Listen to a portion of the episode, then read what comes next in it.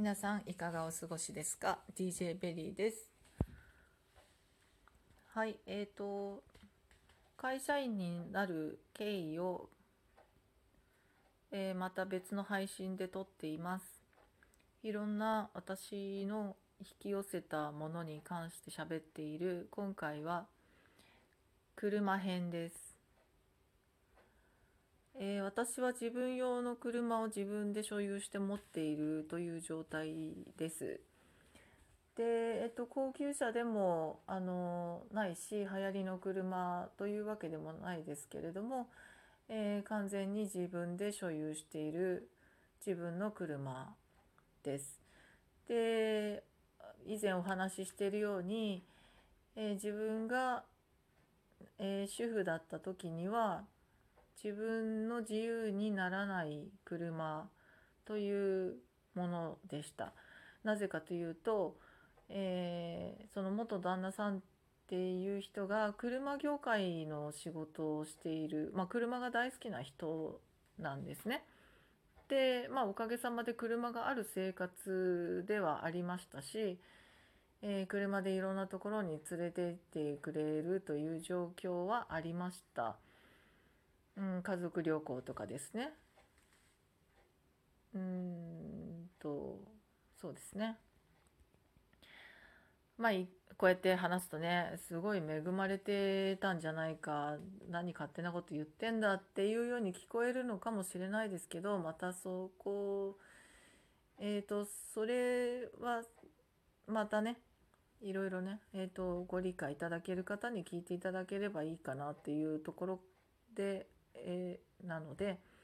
またその時のいろんな状況それは全てあの本当に自分がネガティブな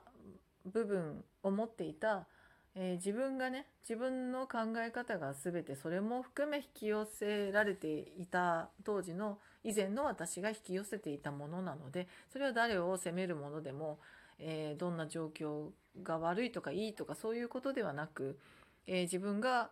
えー、持ったものが全て引き寄せているんだよっていう状、まあ、ところに行き着く話なので、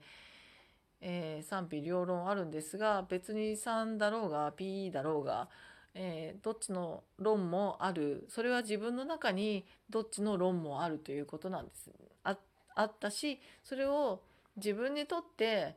えー、自分が賛成できるものをいかに増やしていくかということが人生なのかなというところになっています。自分にとっての賛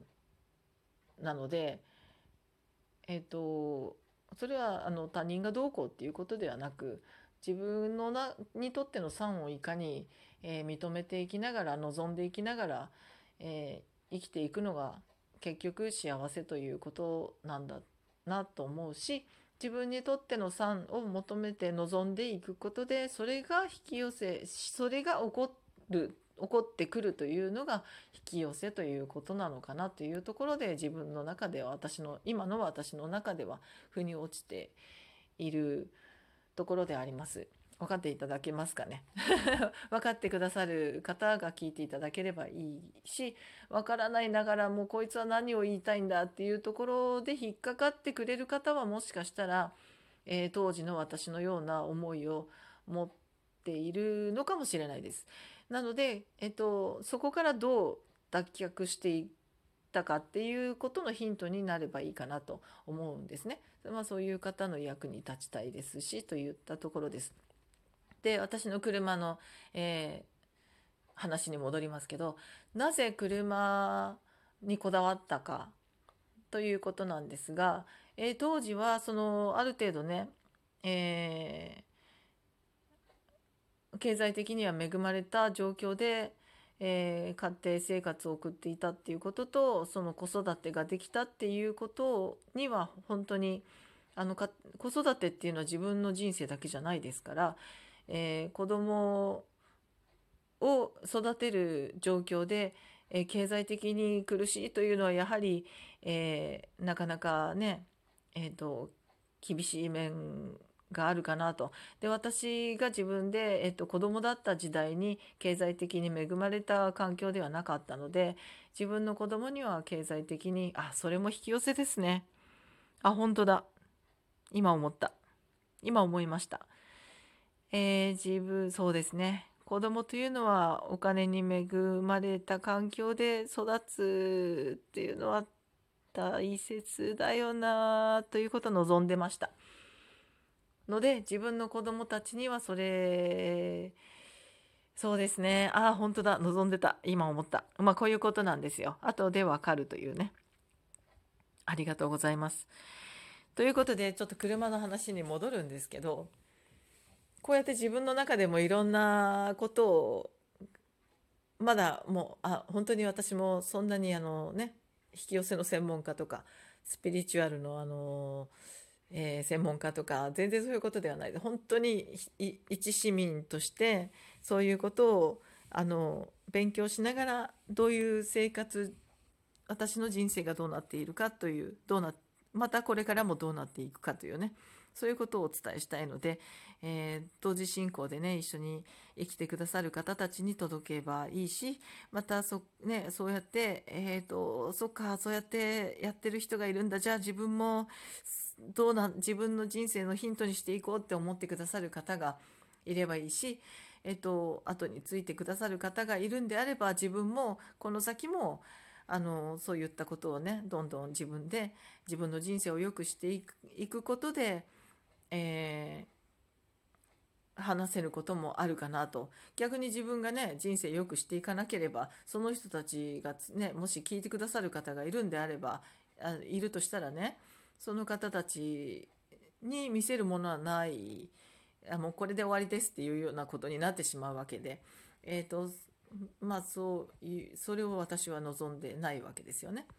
なので自分の人生にも期待するし望むし、えー、その望んでどうなっていくかっていうのをのどうなってきたかっていうのを、えー、聞いていただくっていうことにも価値があると思うしこれから自分が望むことによってどうなっていくかっていうのももちろんお見せあのお聞かせしていきたいと思っているということを今言っておきますね。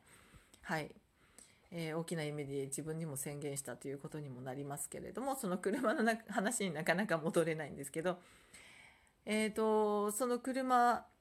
その自分の自由にならなかった車という車環境っていうのがあったんですね。なぜかというとその経済的には恵まれていた家庭生活ではあったものの、えー、彼は彼が彼の方が、えー、車の人であったし自分その彼としても車の環境は自分の